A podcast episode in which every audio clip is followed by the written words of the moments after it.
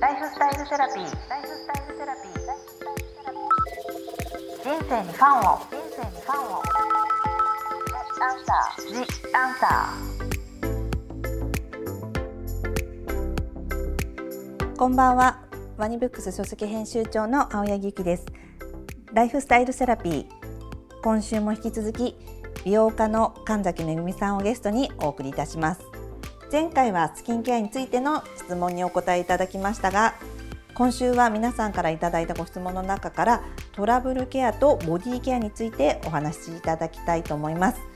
まず最初の質問はお顔のトラブルケアについてです。神崎さんよろしくお願いします。お願いします。はい、はい、質問1自分の手でできるほうれい線予防は何かありますか？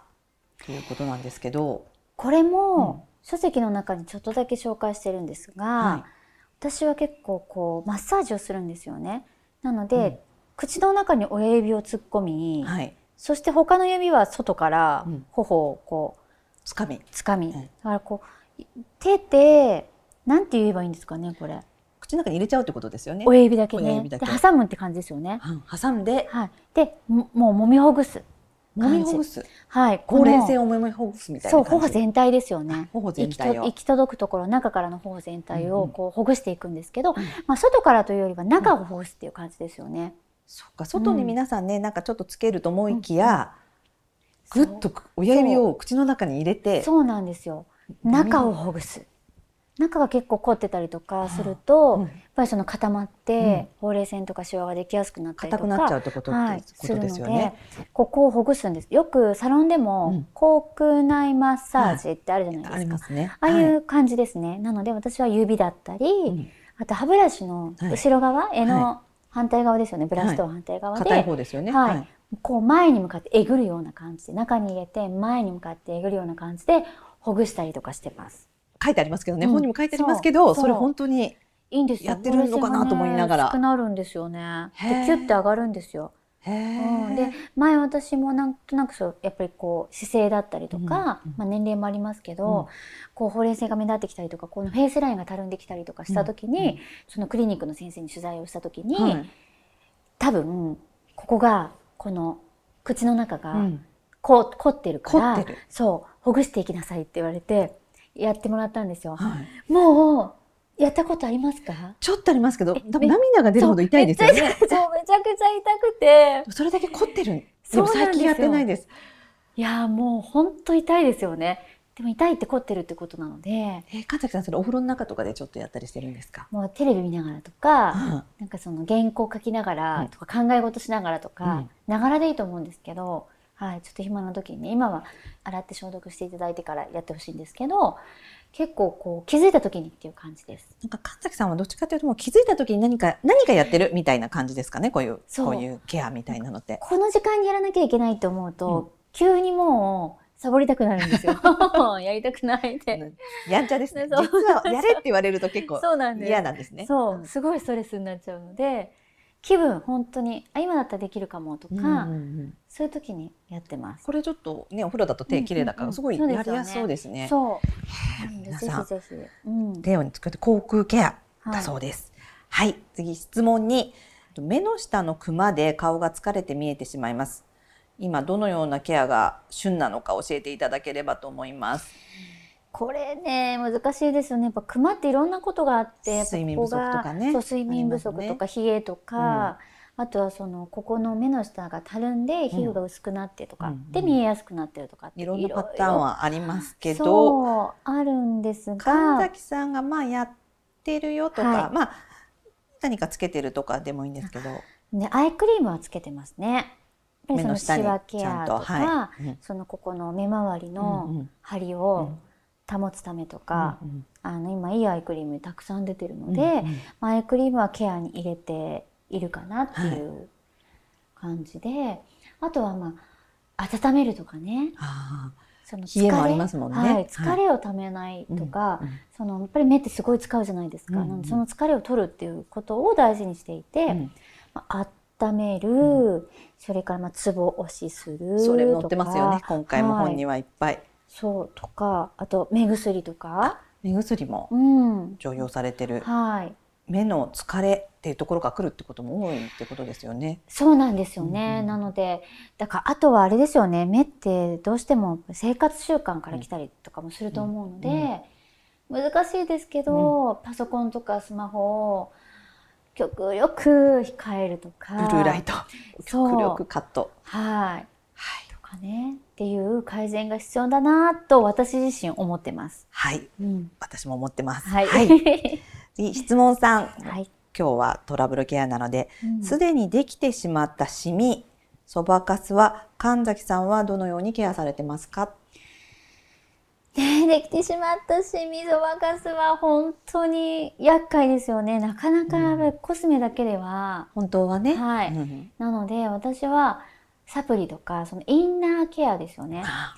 今はその夜1回飲むだけで、うん。っていうのを続けていくだけで、うん。シミが薄くなったりっていう、あのケアのサプリとかが出てるんですよメーカーさんからとかも。うんなのでそういうものを外からの化粧品と併用するというか、両方からケアしたりすると結構ね薄くなります。ね、あのうん本にもビタミン C とか載せられてますけど、ああいうものもやっぱりいいんですよね、ビタミン C だから。そう、うん両方からいった方がねなるほど。ね中からも外からも。そうなんですよ。もともとね、日焼け止めは必ずされるって言ってるぐらいケアされてるっていうふうに本にはも書かれてますけど、はい、プラスされ、うんできてしまったものにはもう中からうん、やるようにされてそうる。なんです。はい。なのでまあ最初はねそうやってコスメとサプリうでんちょっと、あのケアを始めてもらって、うんうん。でどうしても取れないとか、うん。どうしても大きくなってい,、うん。ってるような気がするとかあとこうボコって出てきちゃうシミとかもあるじゃないですか。ね、立体的うに、ん、イボっぽくなっちゃうような。そう。なってきたりすると、やっぱりその嫌じゃないですか。自分だと気になるじゃないですか、そうですよね。誰かから見て気にならないとしても自分が気になるとしたら一回、まあ、専門のねそうですよね。クリニックとかに行った方がいいはい、見ってていたことですよね。だくのもいいかなと思うので、やっはい。ぱりそのお肌ってうん自分じゃないですか自分が嫌だったら、うんあのそれってやっぱりどうにかした方がいいから、うんうんうんそうですよ相談行ったりね。他人の目じゃなくて自分分でってことですよね。思います。はい、ありがとうございます。質問4。私の眉間のシワが悩みです。夜中にギュッとして寝ているようで、何か解決策がありましたら教えてください。よろしくお願いします。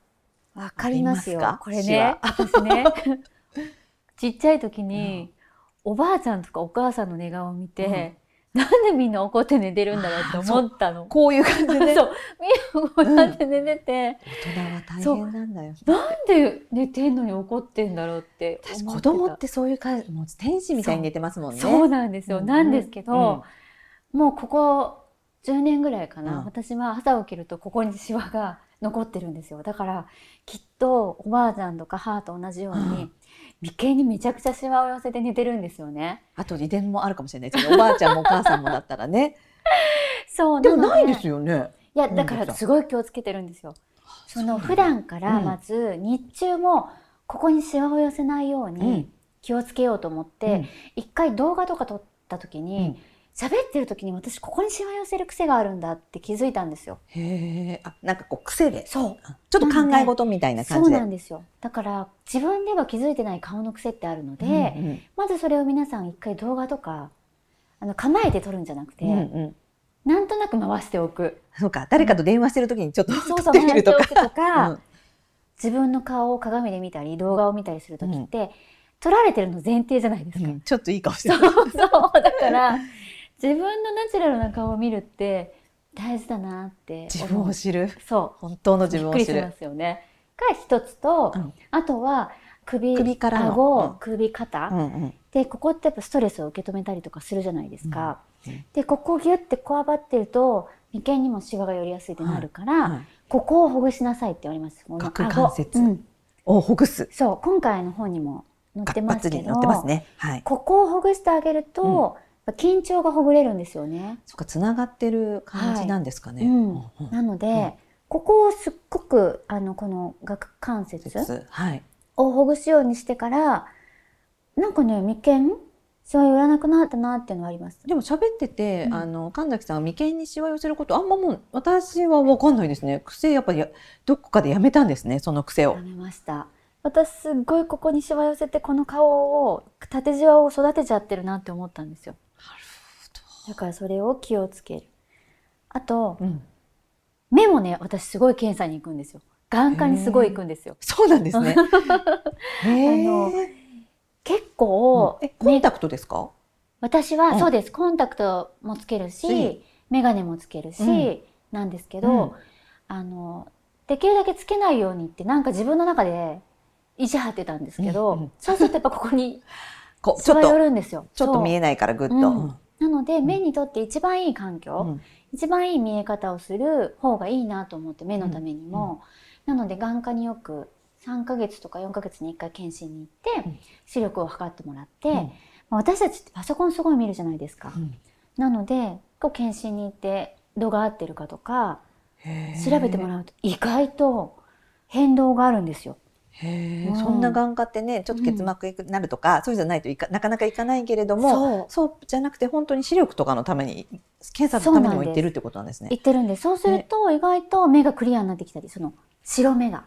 疲れで濁ってきたりもするので結果いいんですよいろいろと。そっか。じゃあ神崎さん、あまり目はそこまで良くないから、うん。コンタクトの度とかその眼鏡の度とか、そういうのもきかなりじゃあ考えられてやってるってことですね。そうです。あと車を運転するのでそれもあってパーフェクトな状態でいたいなって思うのでそうだからすっごい細かい話なんですけど、うん。その先生曰く、うん。私老眼も始まってるので、うん。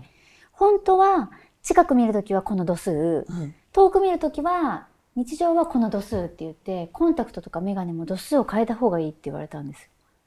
めんどくさいけど。難しい。そうけどねでも老眼はい。鏡はまだやられてないって言ってましたよね、あこの間そうなんです。ね。まだね見えるんですよ、うん。まだ見えるんですけど、うん。始まってはいます。からん。いつかじゃあ老眼鏡は作る時はある。だってその方が目にはいいってことですもんね。はい。こうやって見えないよってならないようにっていう。だからすっごい素敵な老眼鏡を作ろうって思ってますその時は。すごい楽しみにしてます。はい。え、それぜひ作ってください。はい。欲しい。素敵な、なかなか素敵な老眼鏡ないから。そうなんですよ、うんうんなんかザじゃないですか、うん。だからねちょっとされたやつを作りたいな聞いてる方で。ぜひ。じゃあそういうふうに目の中をとか目をクリアにすることでちょっと眉間のシワにも効果があるってことですよね。はい、ありがとうございます。はい、次はボディケアなんですけれども、今ちょっとお話もありましたけれども質問後首のシワに悩んでます。はい、神崎さんの首のシワのケア知りたいです。顔と同じく基本は保湿ですよねやっぱり。なので皆さん意外うん。と顔はケアしてても、首まで伸ばしてらっしゃる方って少ないなっていう印象がまだ強くて、なので私はもう顔のの上に乗せるものは全部首まで伸ばすんですよ。あ今回の本でもうん。多分紹介してますけど、そうですね。はい。そう。なので、うん。あの改めてそのネックデコルテケアも今回紹介してますけど、うん全部伸ばしてあげるだけでもいいですよ。顔で使ってるものをうんうん首に。まあ、それが基本ですよね。はい。あとは枕をね高くしすぎないとかまあ、ここも折りじわなので、こう首が折れることでのシワなので、まあ、首を伸ばしておくとか姿勢を良くするとか、あと寝るとかそういうあとパソコン打つとかの時に固まった姿勢をしやすいじゃないですか。はいはいそういう時って鏡見ると折り目ついてるんですよ絶対に。こうなってる時ってここにもう折り目ついてるじゃないですか。だから折り目をつけない首の状態で 過ごす。なるほど。はい。寝る時なんか特にそうですよね。なのでもしそれが難しいなと思ったらパソコン作業の前とかあと寝る前とかに首にいっぱいクリーム塗っとくんですよ。それがまずねいいですね。それすぐできるかも。まあはい机の上にもクリーム置いとこうってことですよ。ね。全身塗れうんるどこでも塗れるバームとうんかクリームを1個置いとくともう上から塗るだけみたいな感じなのでやっぱり保湿。うんでその後に今回本でも紹介しているマッサージっていうそうですね感じですね。はい余力があればやってもらうといいかなと思います。ありがとうございます。はい質問6。忙しい毎日、入浴は平日は何分くらいでどんなことをするのでしょうか？お子さんと入る場合と入らない場合など教えていただけたらと思います。はい。息子と入るときは2回入るんですよ。その息子が帰ってきて、じゃあ今日ママと入る日だと、まあ、6時とかに入るわけですよね。そうですよね。でそれはもう息子ファーストなので、そうですよね、はい。うんもう洗ってあげて、そうそうですもそうです。ん一緒にいたら濡れちゃうから入るみたいなもんですよね。で入って、うん。うん一通りなんか水遊びをし、中華沿いで出るみたいな出るじゃないですか。でそれはもうそれで私の中ではお風呂とはカウントされないんですけど、うんうんそうですまあね。一応入りました。でみんなが寝静まって家事も終わった時に入るんですよ。入浴は。はい。じゃあ平日は基本そういうこと11時とかに入られるんですね。はい入ってドラマ1本見ますかね30十分いいね分ぐらいのはいもう唯一の一人の時間なので。なるほど。もう寝てるから、みんな。そうで上がっちゃうと、なんか取材受けたりとか、うんうん原稿書いたりしなきゃいけないので、唯一何もできない時間。もう強制的にお風呂にいるから、その時に、ドラマ見たりとか、うん。あともう何も考えずに電気とか消して、あのゆったりすることもありますしでもそれもお風呂もショートコースとロングコースがあって私は、まあ、ショートコースは15分ぐらい、うんうんでロングが30分以上みたいな感じです。もう15分は忙しいからもうもう本当に洗って、はい。さっと機能的な感じそう。ことだけでってことですよはい、ね。疲れちゃってる時とか、うん。体調悪い時とかもあんまり入りすぎると免疫落ちちゃったりとかするので、それが疲れちゃいますもんね。そうなんです、うんうん。なのでそういう時はショートコースはあのエプソムソルトとかを入れて、うん。15分でドバッと出して終わりみたいなバスソルトでで汗かいて終わり。そう。そうはい。なんですはい。ありがとうございます。じゃあ、はい今日最後の質問です。はい。これもなるほどなっていう質問だったんですけど、うん。夜眠る時の髪の毛はどうされていますか？結んで寝られていますか？いつも寝る時に髪の毛をどうするのか悩みます。めぐみさんはどうされているかぜひ参考にさせてください。ですよね。私もそういえばね。知らなかったと思って。ですよね、うん。私はシルクのなんかシュシュみたいなやつがあるんですけど、うん。シルクのシュシュでうん。こうやって寝て、この枕の上にこうやってこうやってなってます。今、神崎さんは髪の毛が上になってます。そう。パイナップルみたいな感じでこうやって寝てます。じゃあもう乾かしたらそのシルクのシュシュでぐっと上にポニーテールのぐっと上にして、はい。髪の毛をもうてっぺんではい。あの枕の上にそうですそうでみたいすそうです。な感じ。はいはい。で寝てます。軽く結ぶってことなんですね。そうです軽くです。はい。なるほうん。ど。それで寝ています。で私のうん。すごく髪の毛の綺麗な友人は、うん。シルクで包んでるって言いました。こう こうしてうん。シルクの布をここに引き。こうやって髪を包み込んで寝てるって言ってましたやっぱシルクがいいんですね、髪の毛にも。そう肌にもいいし、うんだから本当はシルクのランジェリーとか、うんパジャマとかだといいよって、まあ、昔から言うじゃないですかですよね。なので髪もねシルクはいいです、えー、そのシルクのシュシュっていいですね、でも。そしたら、もう、ちょっとあ起きたら外れてるみたいな感じもあるみたいな。ここら辺で止まってるとか上の方でポッて止まってるみたいな。でも神崎さんぐらい長いとやっぱりそういうちょっとしたケアがやっぱり必要ですよね。このここら辺でやると。ここら辺にこうくっついたりするの嫌じゃないですか。顔にね髪の毛くっつくの嫌ですよねですよで、隣で息子が寝てるので、息子もやっぱ髪の毛がチクチクするとか言うんですよ。お父さんのひげと一緒ですよね。あそうそうそうそうなんです。なので、うんうんはい、上私は上にこうやって。なるほど、面白いですね、ありがとうございました。はい。今回の本の中でもね、おうち時間にぴったりなボディケア、ボディトレーニングをたっぷり掲載させていただいてますけど、今日のお話もまたちっちゃな質問いっぱいやって本作りたいぐらいな本当ですね話ですね。はい。はいありがとうございました。はい。次回の The Answer ではメンタルケアについてお話しいただきたいと思います。ありがとうございましたありがとう。ございました。ライフスタイルセラピー。ライフスタイルセラピー。ジ・アンサー。